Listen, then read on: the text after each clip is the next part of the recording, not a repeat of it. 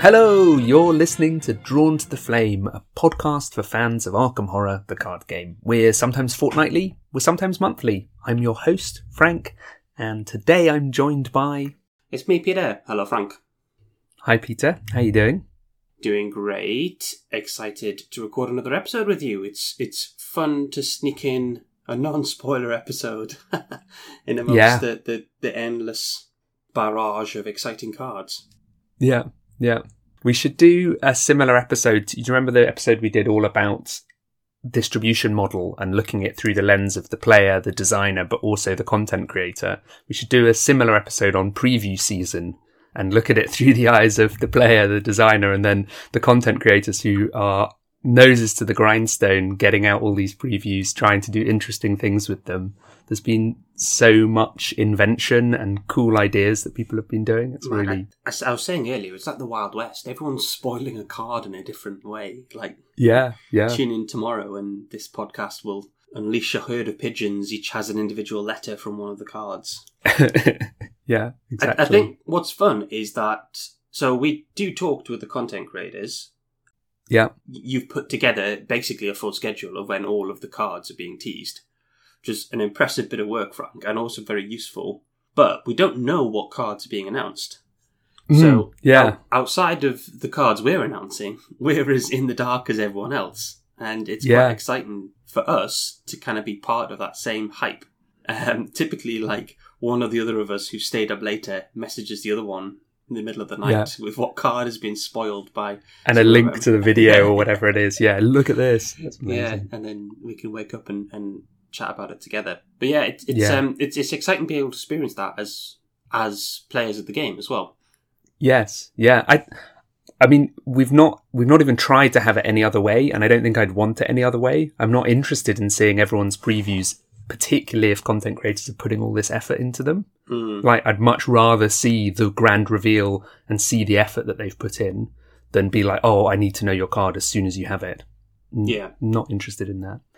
Much rather see the kind of the finished product, the effort. Anyway, we're not doing a spoiler episode today. not, Sorry if that not. feels like we're setting that up. We're not. We're taking a break from looking at one card and we're going to zoom out and do an investigator specific episode. Yes, yes. Some of our favourite episodes. Mm, yes, and listeners' favourite episodes as well. Who are we going to look at today, Frank? we're going to dive in. Maybe I will have added some beautiful violin music as our intro music for this one because we're looking at Patrice Hathaway, the violinist. Do we want to jump straight in and look at her card? Yeah. Is that how we normally let's do, this? Yeah, like do. 40 of these episodes. yeah, and you're like, how does it work? Yeah. should, should I read? I now have Please. to read. Right, Yeah. bro. Okay. We have Patrice Hathaway, the violinist. She has four willpower, two intellect, two combat, and two agility. She has the performer and cursed traits. Your maximum hand size is reduced by three. During each upkeep phase, instead of drawing one card, discard all non weakness cards in your hand and draw until you have five cards in hand. Elder Sign effect plus one. After this test ends, you may shuffle all but one card from your discard pile into your deck. She has 7 health and 7 sanity. Okay. So, weird stat line, right? So, what's that? 8? No, 10, 10. total stat? Instead of 12, yeah. Yeah. A decent sized combined health and sanity pool. 7 7 is, is fine. But, yeah. But she's missing two stats. She's missing two stat points. Why is that, Frank? Mm, it's a very strange one, isn't it? With a four and two twos, you'd be expecting another four somewhere, Mm. but no. Or a couple of threes, maybe. Or a couple of threes, yeah. But no. Why is that? Normally, reduced stats are because the investigator's ability is particularly strong Or unusual.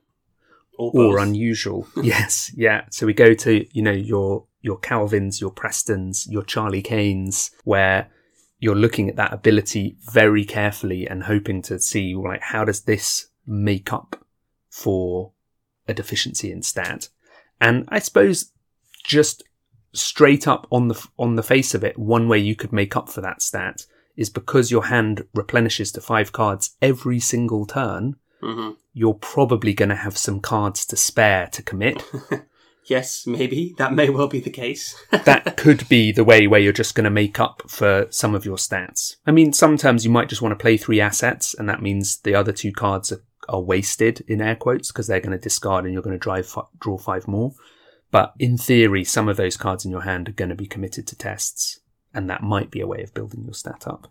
Have you got anything else you wanted to add on the stats? What do you? Well, I mean, the other thing is that we'll we'll check her card pool, but the high willpower and the low other stats indicate to me that maybe some sort of mystic card pool would be useful. Mm. Something where she can replace tests on other stats with her willpower. Mm. But I Yeah. Decent willpower and lower the stats in Survivor is not necessarily a downside. There's ways of twisting that to our advantage as well. Yes. Yeah. Using some fail by X tech or something like that. We have a survivor who actually has a very similar stat line to this, which is Ashcan Pete, who's a 4223. Yeah. And of course, Ashcan has a, a built in way with Duke to change his intellect in combat. Built in dog, but also, yes. yeah, you can also do things with his willpower and lean into that if you want to. That's a quite um, interesting angle to take him. Or exactly as you say, failure tech is a thing. And if you're going to try and fail tests, in a way, you don't care too much if your stats are high or low. Maybe Yeah. you'd prefer them low so you don't accidentally pass. This is part of why I'd say we've both enjoyed having Stella Clark be a clue getter yeah. because she has two intellects, so you can really trigger, like, lean into those fail effects and not accidentally pass tests, which is, yeah, it's one of the things you might want to do. Right, shall we flip her over then and see a bit more about Patrice? Yeah, I, I- really want to talk about her ability, but should we do that after we've read the back of her card, just so we start talking about cards with some what cards she can include? And Yeah. there's also something else key on the back of her card which ties into this as well. So her deck size is 42 cards. And that's it. rather than the usual 30. Her deck building options are Survivor 0 to 5, Mystic 0 to 2, so she's the inverse Agnes, and Neutral 0 to 5. And she her deck building requirements are Patrice's Violin, Watcher from Another Dimension, and one random basic weakness. The other thing I just want to mention here in, in terms of her story is it points out that sometimes when she plays the violin, she can sense some alien intelligence at the edge of her awareness. Mhm. And this is reminding me of Amina Zidane, who Oh, hears on the airwaves strange things that she's not quite sure where they come from. And she also has the cursed trait. Oh, interesting. I wonder if we're seeing gently the curse trait develop as a these are investigators who maybe are in touch with the mythos but don't quite know why, or Yeah. both of them have mystic access. We're assuming we don't at the time of recording know Amina's deck building, but she is a mystic investigator in terms of color on her card. So yeah, I just I just thought I'd point that out. That idea of a, a sort of an angle for for the mystic faction to be developed would be, I guess, they're sort of mythos sensitive investigators. yeah. Do we know what Amina's weakness is?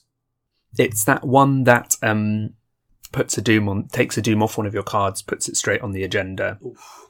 It's a little bit like Dark Memory. I can't remember its name off the top of my head, Right. but okay. it's, it acts a little bit like an Ancient Evils. If you have a doom in play, you move it straight onto the agenda. This can cause the agenda to advance, and if you don't have a doom in play, you shuffle it back into your deck. Right, okay, okay. So it's just a kind of nasty Nasty doom You- weakness. yeah, you messed up. And a, a good thing for Amina to have if you're going to be manipulating Doom. If you're in a scenario where there's no ancient evils and you think, ha ha ha, I know exactly where I stand, you've always got to have that threat lurking in your own deck of, no, you don't. You were one closer than you thought you were. Yeah, yeah. Anyway, the bit I think you were more excited about here is the deck size of 42. Well, it, it's certainly interesting, isn't it? The Mhm. general rule is that smaller deck, the better. But what we've got here, 42 plus the the violin, the watcher, and a random basic weakness to take us to 45, Yes, that's right. which is starting hand, five cards, and Mhm. then a whole deck that leaves us with 40 cards, so that's eight turns. So she Yeah. sees a whole deck in eight turns. Yeah. If you can pair that to the classic 33 and you're getting one card a turn. 30, 30 turns. yeah, yeah. Just under, because you've started with five. Yes, but yeah, of course. 20, yeah, 28 25 turns. Yeah, oh, yeah, 28, 28 turns. So yeah, it, it's you can almost guarantee that you're going to see a card at some point during the game. Yeah. You only get it for one turn per copy of your card, Mhm. unless you have some other way of, of keeping it in your hand. Mm. That's interesting in itself. Can we flip it back over and talk more about her ability? Yes, please do. Yeah. Because really, this is where this is her. It's an absolute powerhouse ability, in my opinion. Mhm. one of the strongest abilities in the game, and also someone like Calvin, it totally changes, really changes how you interact with the game and how you Mm. look at the cards in your hand. It leans into Survivor being the class where every investigator is completely idiosyncratic.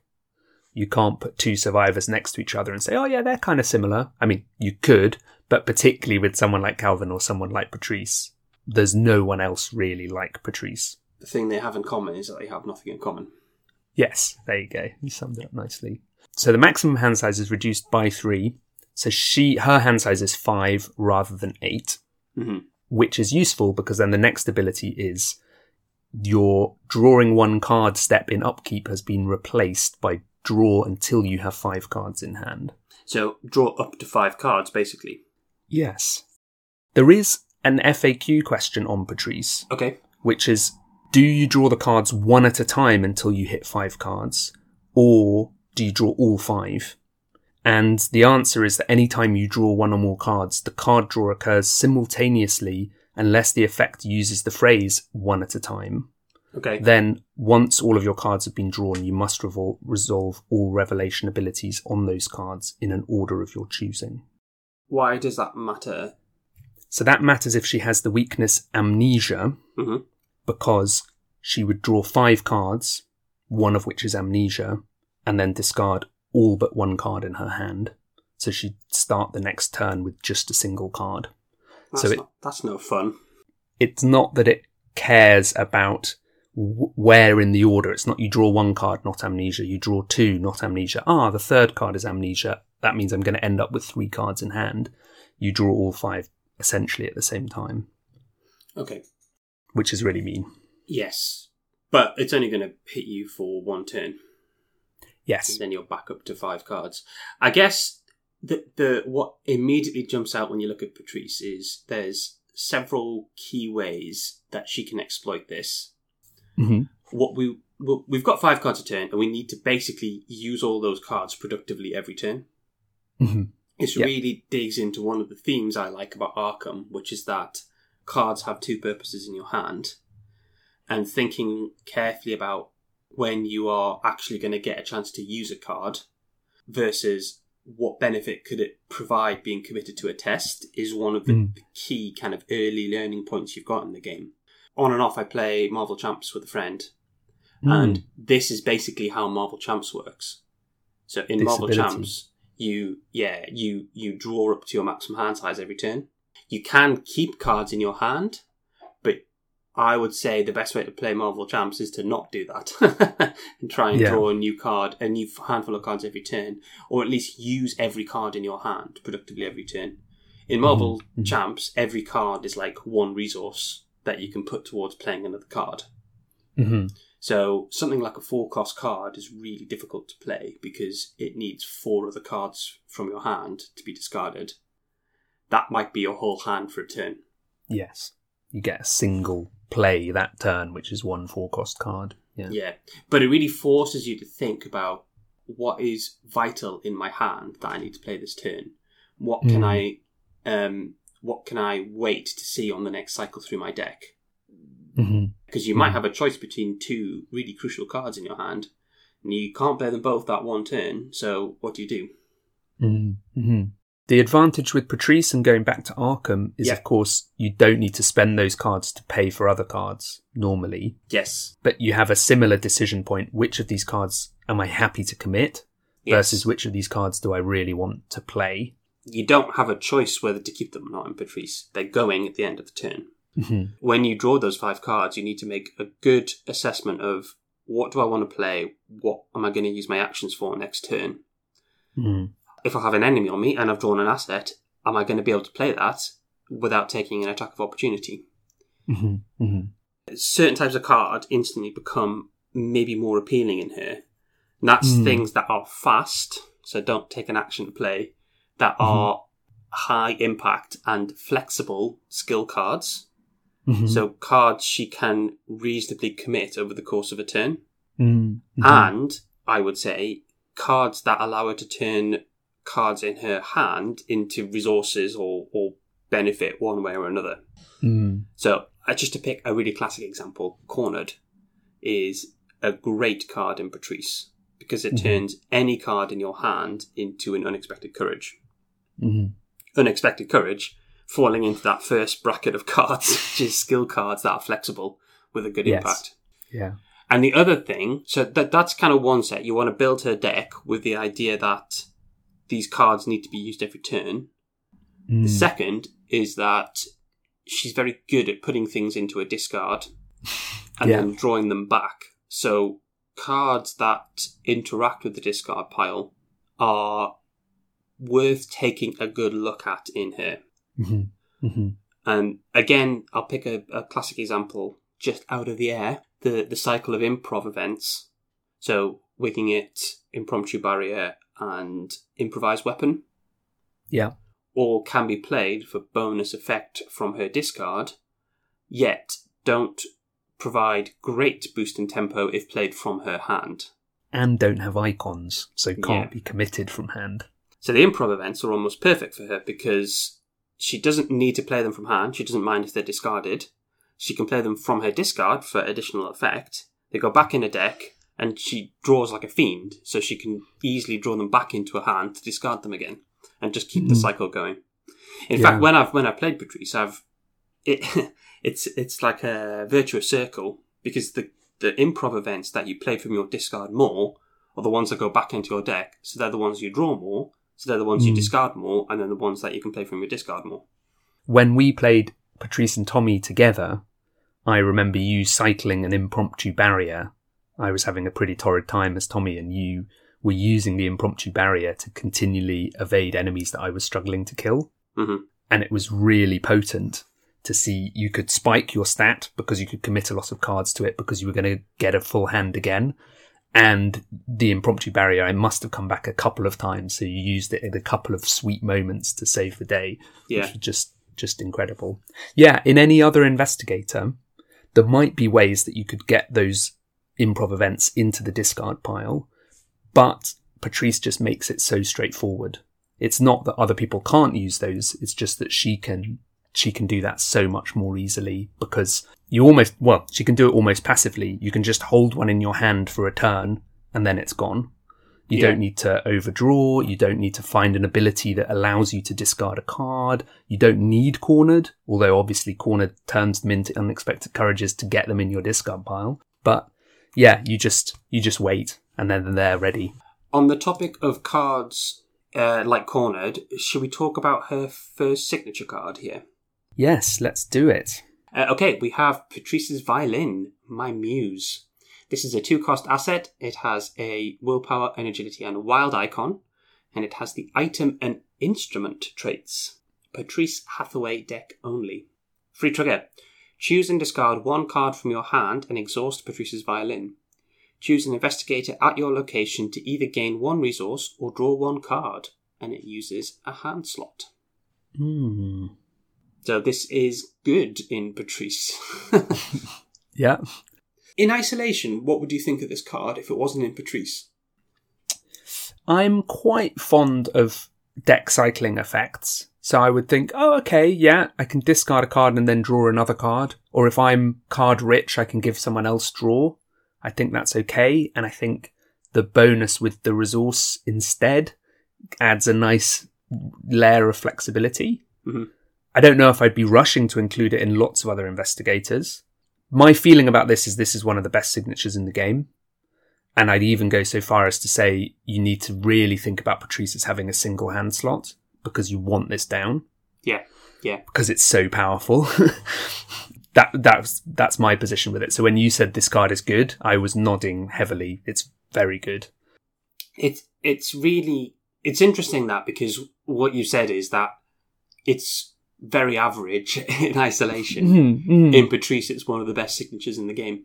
yeah, I don't. I don't think that's a. Don't think that's a controversial viewpoint. I'm just saying it's it's fun to consider that this is a card which you really need to consider Mm. alongside the investigator who uses it. Complicated a card um, assessment criteria in Arkham because Yeah, we have yeah. so many different investigators who interact with the game in so many different ways, especially Yeah. in Survivor. That this this just makes our job harder whenever we see a new card. carrying that sort of counterfactual on, if this could be run in other people, the reason why I would say it's average to good rather than stellar is you're paying two, you're giving up a hand slot, and the rate of exchange is just one to one. hmm hmm And that's not, you know, if it was choose and discard a card to draw 2 Mhm. that starts to feel potent. Where that obviously makes sense in Patrice is discarding cards from her hand doesn't hurt her very much because by the end of the turn she's completely refilled. In fact, you want to discard cards from her hand to use them to go back to your example of I've I've only got these cards for this round. How Yeah. do I make the most out of them? And once you have the violin down, you essentially have another option. This any any one card in your hand can be a resource for you, Yeah. or yeah. it can be a card draw for you. Like, ah, I've So- got winging it in my hand. Exactly, I need to get it in my discard pile. a- yeah. Yeah. But also, in, as soon as you go into multiplayer, if you're looking at that hand of five cards going, well, this turn I'm just playing two assets and I'm taking one test. I don't need these other three cards in my hand. You've suddenly got a way of providing card draw and again using one of the cards in your hand to give draw to anyone in your team or resources to anyone in your team. This this card is spare for me this turn. I'm not using it. Here, Yeah. have a resource. You sort of because you always want to use the five cards Mhm. productively if you can, and this gives you an automatic way to use one card every turn Mhm. productively. Yeah. You don't even have to use it every turn, but but knowing that that fourth card, you only have to use four cards in the turn. You know, it's it's good. And like you say, you know, Yeah. with with things that want to be triggered from your discard. So if you're Mhm. using the improv events, we keep going back to them. Mhm. If you've got a winging it in your hand and you want to investigate, and there's two clues on the location, you use Patrice's violin to discard the winging it. To get the resource, you need to play the winging it from your discard. or to draw a card that you then commit to that test because you're worried about passing it, Yeah, whatever it is. yeah. totally. So th- th- this, I think this this really fits in. It shows the power of well, the violin and cornered. It shows the value of being able to ditch those cards instantly. Mm. I think one of the, the things I really get. Uh, here's a question for you, Frank. How do you feel when you play Patrice?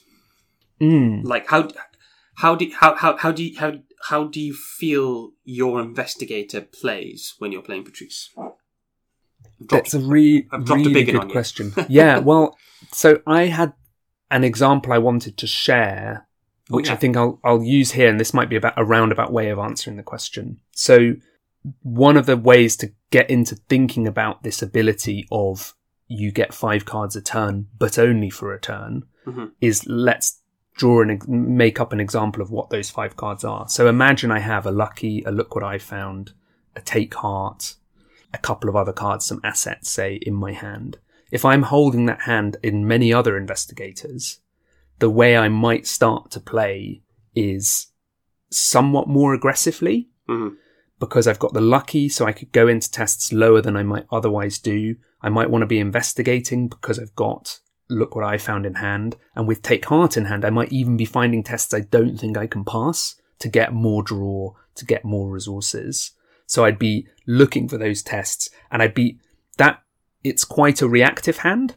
It, I'm obviously actively finding places to trigger those abilities, but particularly with lucky in hand, one of the things I might be doing is essentially pushing my luck and seeing if I can pass tests where I actually don't need to play lucky and I pass tests I have no rights to pass. Mhm.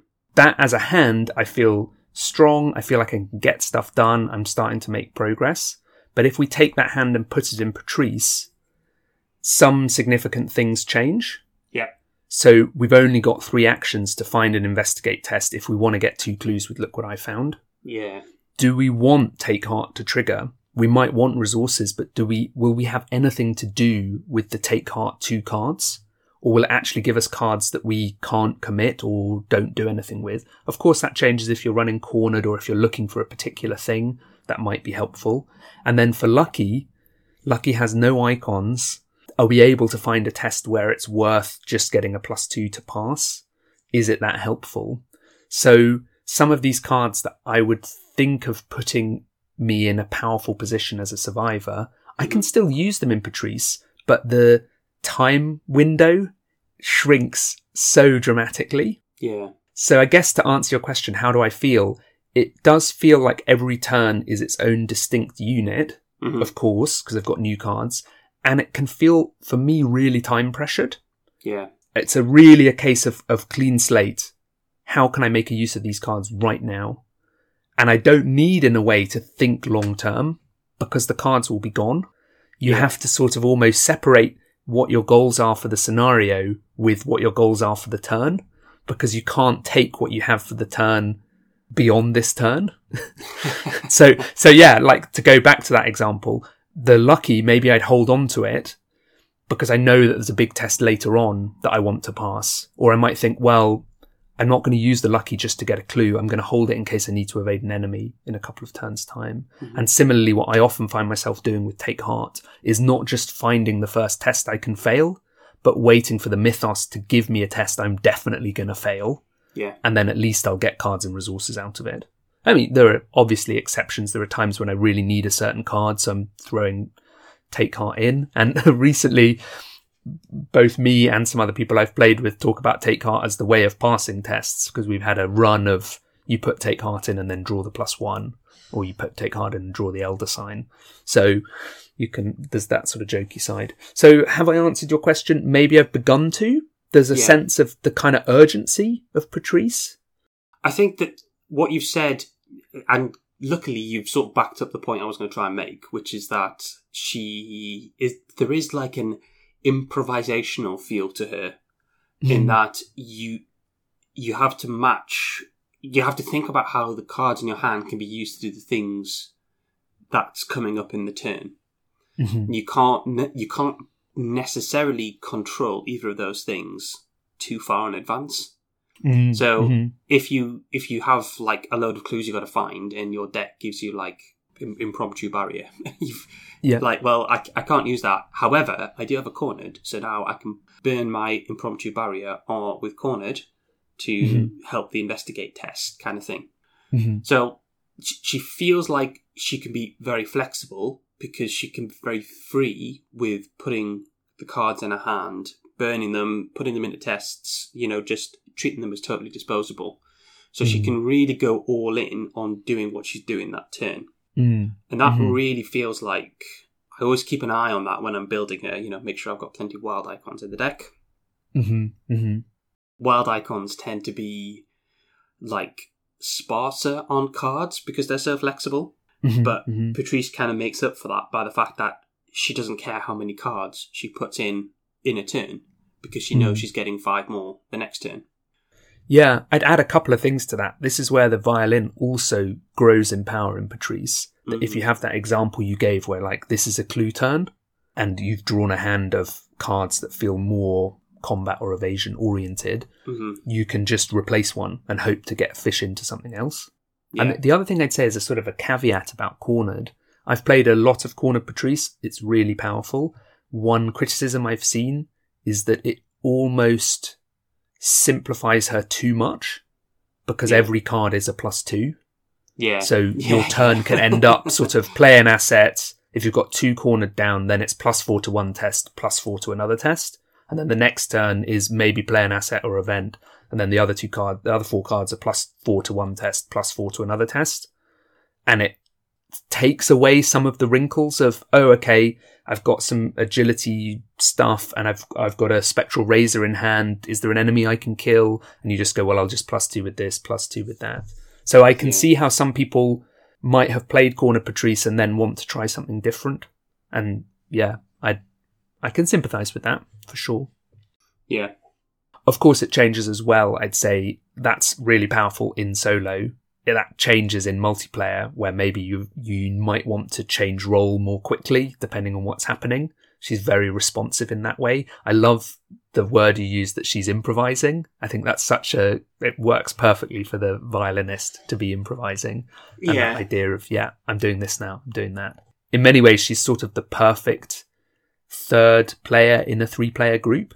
Absolutely. Yes. Yeah. I couldn't put it better myself. Yeah. What do, What do you need me to do? yeah. All right, guys. What do you need me to do this turn? Kind of thing. Yeah. It's like um, Space used to do this joke with oh I can't remember what it, what it was now, but like every they'd ask Mike to do something and then he'd just sit there thinking for a second and it would play like some kids TV show, the sound of a machine like ticking over. Ding! I've got an idea. That's how I feel sometimes with Patrice. Sit there, like just processing all the information. Right, what do we need to do this turn? Okay. Right, I know what I'm going to do. yeah. And just start throwing cards into my discard. Mm, it's the yeah. I'm going to dump my hand. Yay! it's the epitome of reactive, isn't it? In that way, Mhm. and it's she's sort of sitting back, ready to pounce, ready to do what's needed, ready to respond to to what's going on, which I think is yeah incredibly fun. We uh, we've shared this story on the cast before, so I won't go into it in detail. But at an event we did, we had a player turn up who hadn't brought a deck, hmm and you lent them the Patrice deck that you'd made and gave them a quick tutorial on Patrice. It was soon after she'd come out, and we'd go back and check how how this player was doing in the event. And he seemed to just be having an absolute whale of a time, Yeah, yeah, absolutely. and just you know passing cards to other people. I think we'd maybe underestimated how flexible and responsive she was. He built a good deck, but hmm it was really wonderful to see a new player pick her up and run. I, I suppose it's that weird thing of is she complicated? She is complicated if you've played lots of Arkham because she significantly changes how you play. If you've not played lots of Arkham, is she actually simpler? All of these cards are just here for a turn. You don't need to think about the long game or you can't have someone at the table say like, are you sure you want to commit that now? Do you not want to save it for a harder test? Because that's not going to happen for her. Like, I have to commit it now, or I may as well just discard it because it's going at the end of the turn. So there's Yeah. something very freeing there about that. Anyway, we've not talked about her weakness. There We must be haven't, no. downsides. Yeah. And it's my turn to read Watcher from Another Dimension, which has the unique pip, which is fascinating and a little bit scary for me. there will be other other copies of Watcher from Another Dimension, that would be scary. So this is a weakness enemy. Five fight, two health, and five evade. Monster and extra dimensional traded. It has peril, hidden, and hunter, which is a weird collection of keywords on an enemy. yeah. Revelation. Secretly add this enemy to your hand. You may fight or evade this enemy while it is in your hand, as if it were at your location. If you succeed, discard it from your hand. If you fail, spawn it engaged with you. Forced, when your deck runs out of cards, if this enemy is in your hand, it attacks you from your hand. This is. I think this is. It's. It's. I think this is a well designed. It is a confusing weakness Mm, because it's you're doing something very unusual with it, which is you're fighting or evading it while it's in your hand, hmm and it's also got like health for some reason when you just need to uh, hit it. pass You a to difficulty five yeah. test. It's well designed to tackle, I guess, Patricia's weak spots. She Mhm. need, probably needs some tools to get up that high with this, with either her punch or her agility stat. hmm hmm And when you draw it, you quickly realize how difficult it is running Patrice with one fewer card. You really miss that extra card as Yeah. her. I remember the first time I played Patrice, it was in. There was a bunch of hidden weaknesses in the campaign as well. Yeah. And when they start If it was in Dream Eaters, right? yeah. Yeah. it was in Dream Eaters on the dreaming side. I think. Yes, yeah. Oh my word. Yeah, it, that becomes. I'm shaking my head. I did Yeah, that I solo. oh. you grind completely to a halt because Yeah. there's another FAQ question. Can Patrice's ability cause her to discard hidden encounter cards from her hand? Answer no. Hidden cards cannot be discarded from hand by any means except for those described on the card. So in Yeah. the case of the Watcher from another dimension, the only way you can discard it from hand is taking a fight or evade action against it and passing. You can get it out of your hand by failing because it spawns engaged with you, but Mm. just to get rid of it as a hidden card in your hand, you're going to have to pass that test, which Yeah. is, or take that test. Of all the people, of all the investigators, rather, you know, if you want to be piling a bunch of cards into a test to succeed it, Patrice can do that. Mhm. But it sort of nerfs your ability to do anything for that turn. You've drawn the Watcher and four other cards. Yeah. You've Maybe your- you've got a way of spiking your combat or your agility. Maybe. And you can do that in, say, a couple of cards. But even with two cornered down, if that's what you're doing, committing two cards to the test takes you up to six. Yeah. So if you're really keen not to then have it engaged with you, you're you're probably wanting to commit more cards. So yeah, it's it's sort of it it taxes you in two ways because it taxes you a card in hand, which gives you less flexibility that turn, fewer options. But then it also taxes you other cards from your hand to try and get rid of it, which Yeah. is really nasty. There's definitely a way to play with this that as soon as you see it, you take that test and you don't worry about passing, you just spawn it engaged with you because then other investigators could deal with it. And say you're playing in a party where there is a fighter who really sees that as trivial, they could just uh, shoot it, chop it up, whatever it is, pretty Yeah. easily. The other thing to add as well is there's no retaliate or alert. So Yeah. the only punishment for failing, you don't take three damage. You just you just bring it into play.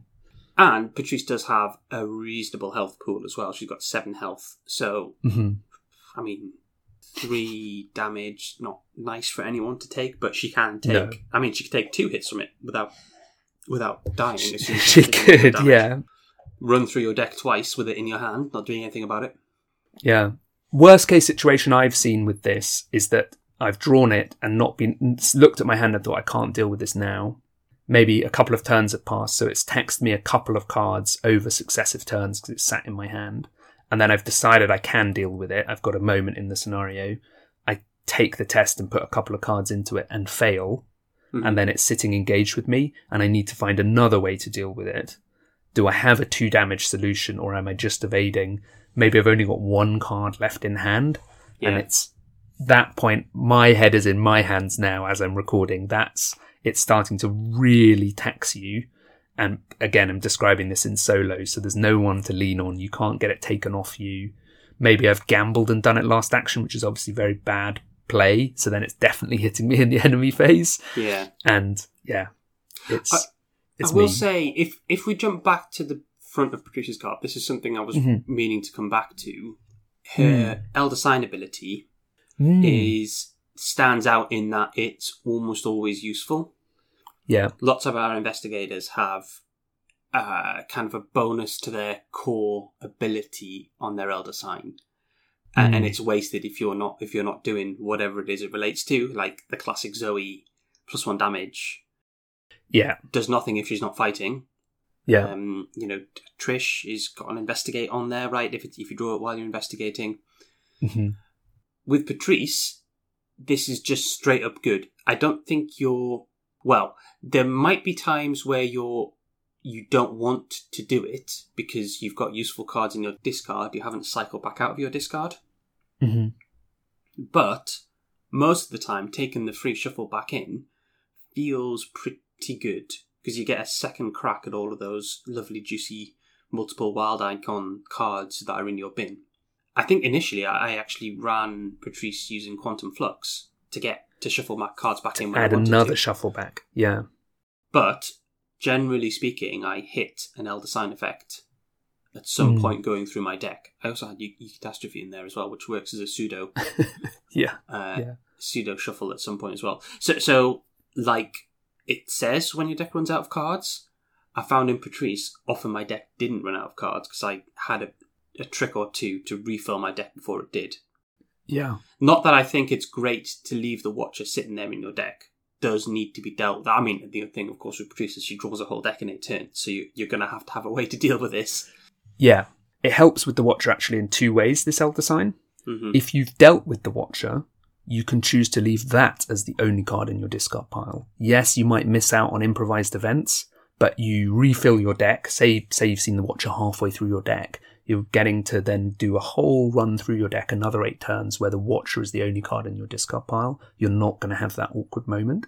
Or the alternative is if you've, say, done a couple of turns and not seen the Watcher yet, Mhm. it just thickens your deck back up, reducing the odds of seeing the Watcher, which is nice as well. Maybe you've not, you, you're ready to deal with the Watcher, but you're just like, right, I'm going to leave, winging it in my discard pile. Everything else goes back in. I get a chance to play some of those powerful events again if you're running events. And yeah, you feel good. I, I agree. I think it's a, a really good Elder Sign effect. Yeah, hundred percent. We mentioned cornered. Other cards that you might lean into, I actually just mentioned events there as well. We've been talking about the improvised events. Another set of events you might be interested in are the Dream Eater's spell events that combine her willpower with other stats Mhm. as a way of being able to do something impactful as one of your actions. And the other option here is Mind's Eye, Yeah, which I was is worth touching on. yeah, I was considering this because I'm I'm building a Patrice deck for my next game, playing Mhm. playing a standalone, and I was thinking about trying Mind's Eye Patrice because it's not something I've done yet.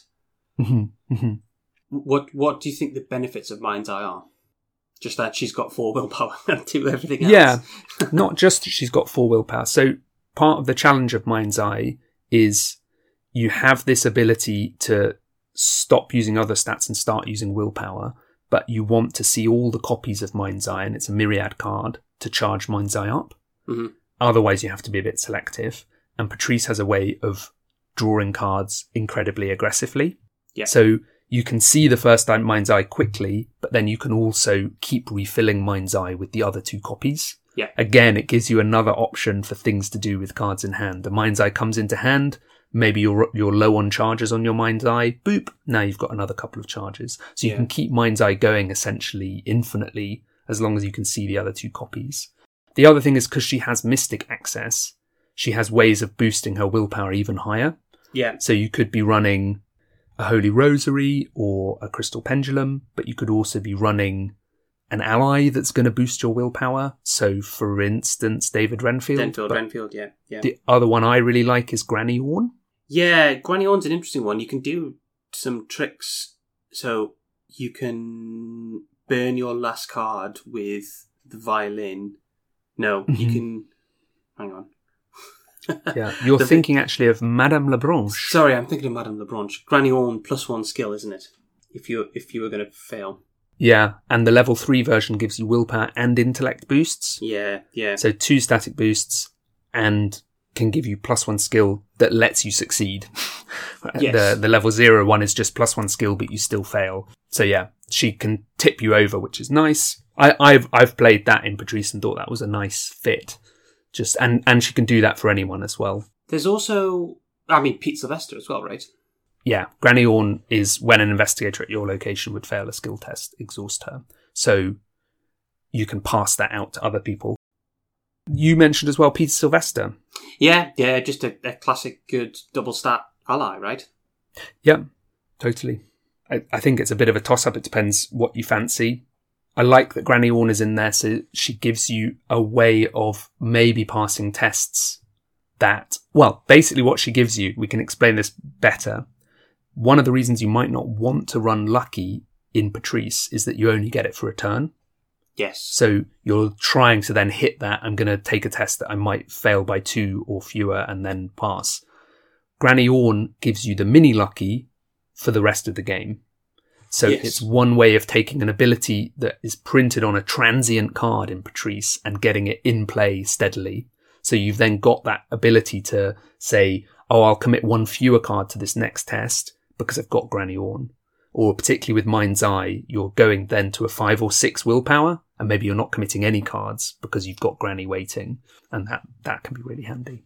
just uh, something you touched on very briefly as well. The, the slightly awkward thing is the Mystic 2 access, which is a shame Mm. because a lot of the Mystic spell assets tie their willpower boosts to the higher levels. Mm-hmm. Like, for instance, Rite of Seeking, level 2, gives you Yeah. plus 2 willpower. And Mhm. does.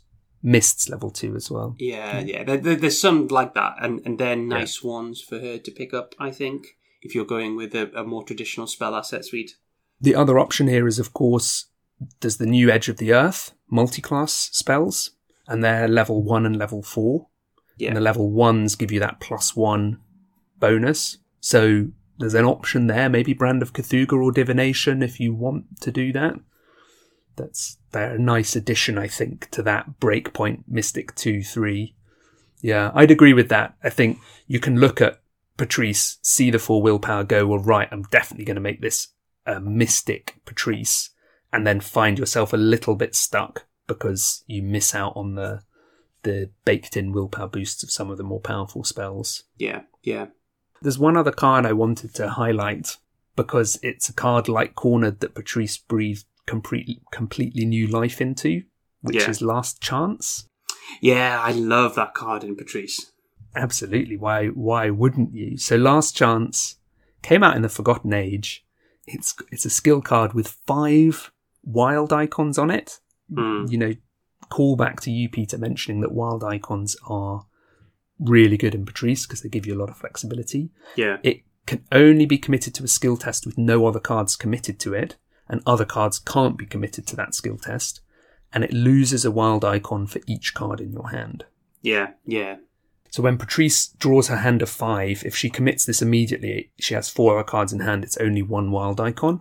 Yeah. But if you commit this to the last action of the turn, you might have got rid of three, maybe even four other cards, and this is a plus five. It's for me another way that she can spike quite high on tests unexpectedly, and I just think it's super fun.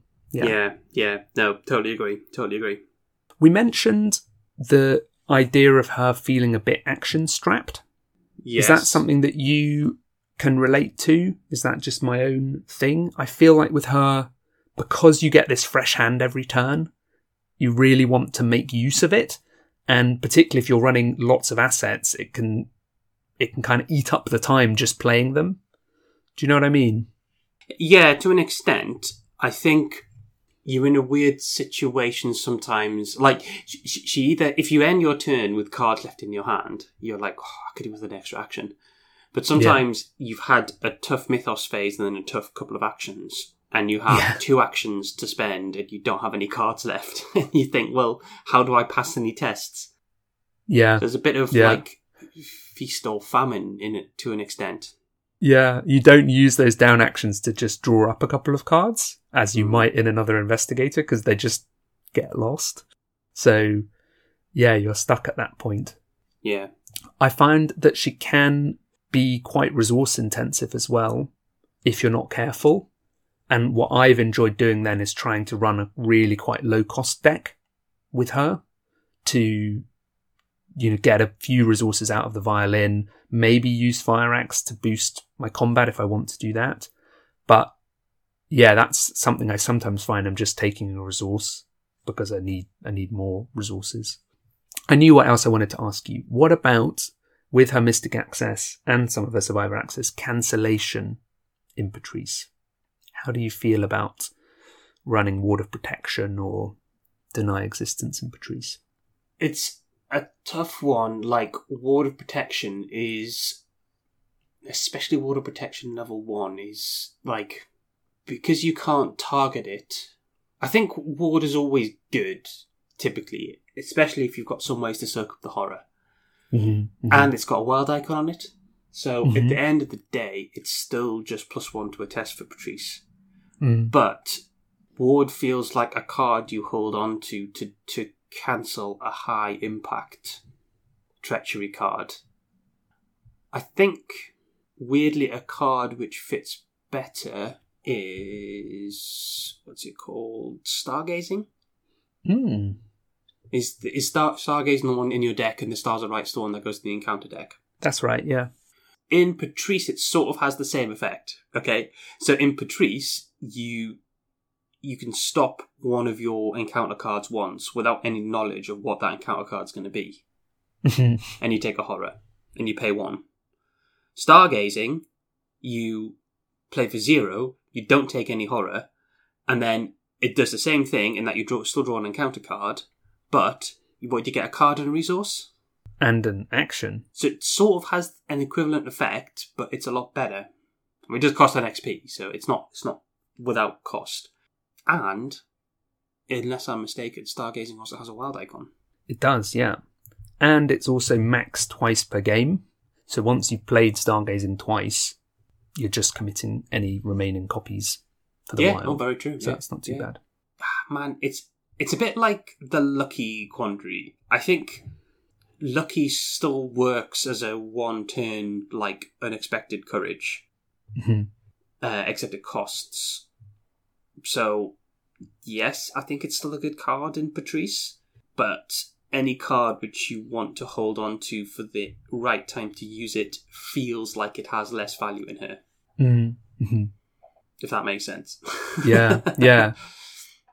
If you have the mindset, I'm going to hold on to this card for when it's going to be good, that's the part of the Arkham player's mindset that you need to set to one side when you play Patrice. yeah, It's how can I make this good right now? yeah, and that that change up is nice. That's strikingly that's why the improv events are so strong in Patrice because you put them in the discard pile and you actually have them on tap later, so they they get around that urgency of now thing.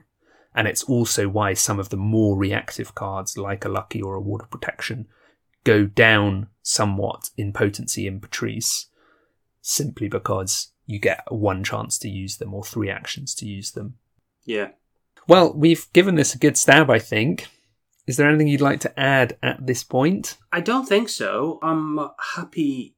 I, I, I love playing Patrice, and I'm now looking forward to playing her again this week. Um, good, good. So I'm going to go exactly what we want. straight after this ep- after this episode. I'm going to go and try and make a mind's eye Patrice deck.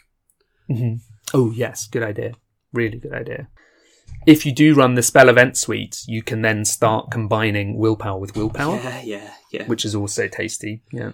Yeah, I can do that. Uh, Patrice is one of those investigators where there's lots of because you can guarantee drawing cards, and because she's got this unique way of playing. There's lots of interactions there. Like we haven't even touched on, like Moonstone, for instance. hmm Yeah. Oh, that's another willpower boost. Yeah. Straight up. So there's lots of lots of cards which you know you can slot in there, and they have like weird and wonderful effects. So we could well have missed your your favorite interaction, but I think Mhm. like part of this is ex- exploring it in yourself.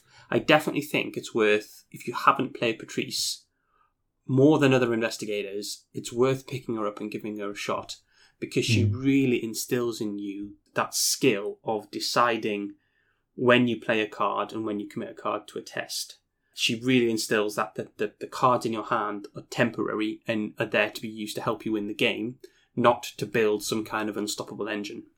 Yeah, yeah. There's something about that practice of the turn begins, the round begins rather. What are our priorities this round? What do we need to do? And then taking that and going, how can I contribute to that right now with this hand?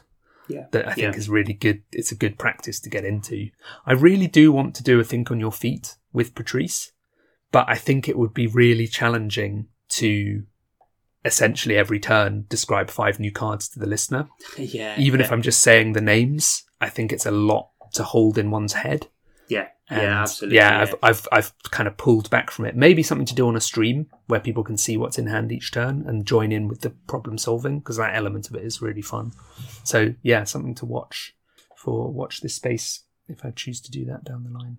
I'm glad you're excited to play her. She's always good fun yes. when you mention Moonstone, there is we've seen at least one improvised card coming up in the Scarlet Keys. Mhm. And of course, if improvised cards all have abilities that care about the discard pile, it's definitely always worth looking at Patrice and saying, does that work? And yeah. yeah. I get, I suppose when I was asking about did you feel that she was action taxed, one of the fascinating things for her as well is around recursion because recurring things to hand, you then have to use it immediately because it then goes.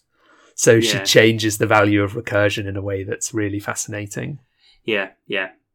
So we hope you've enjoyed this episode. You can get in touch with us. We're drawn to the flame podcast at gmail.com. We're drawn to the flame on Facebook, on Twitter, on Design by Humans if you want any drawn to the flame merchandise, and on Patreon if you want to support the cast and become a patron. Thanks to all our patrons for their support and for making our patron only Discord such a wonderful place to talk about the game. Peter, how can people get in touch with you? I am United everywhere. I am UN. I that that is UNITLED. I'm on Twitter and Discord and Reddit and Steam and a bunch of other places. So yeah, please say hello. How about you, Frank? I'm FB on Twitter, that's EPH underscore BEE, and then I'm around the place as Zooey Glass and Zozo. Do say hello as well, and thank you very much for listening. Thank you.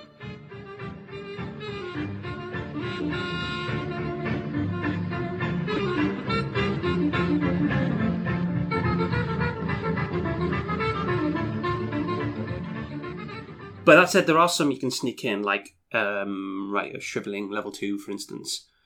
Sh- Rite of seeking. Right of God, can I say that again? Rite of shriveling. Right of Amazing. shriveling.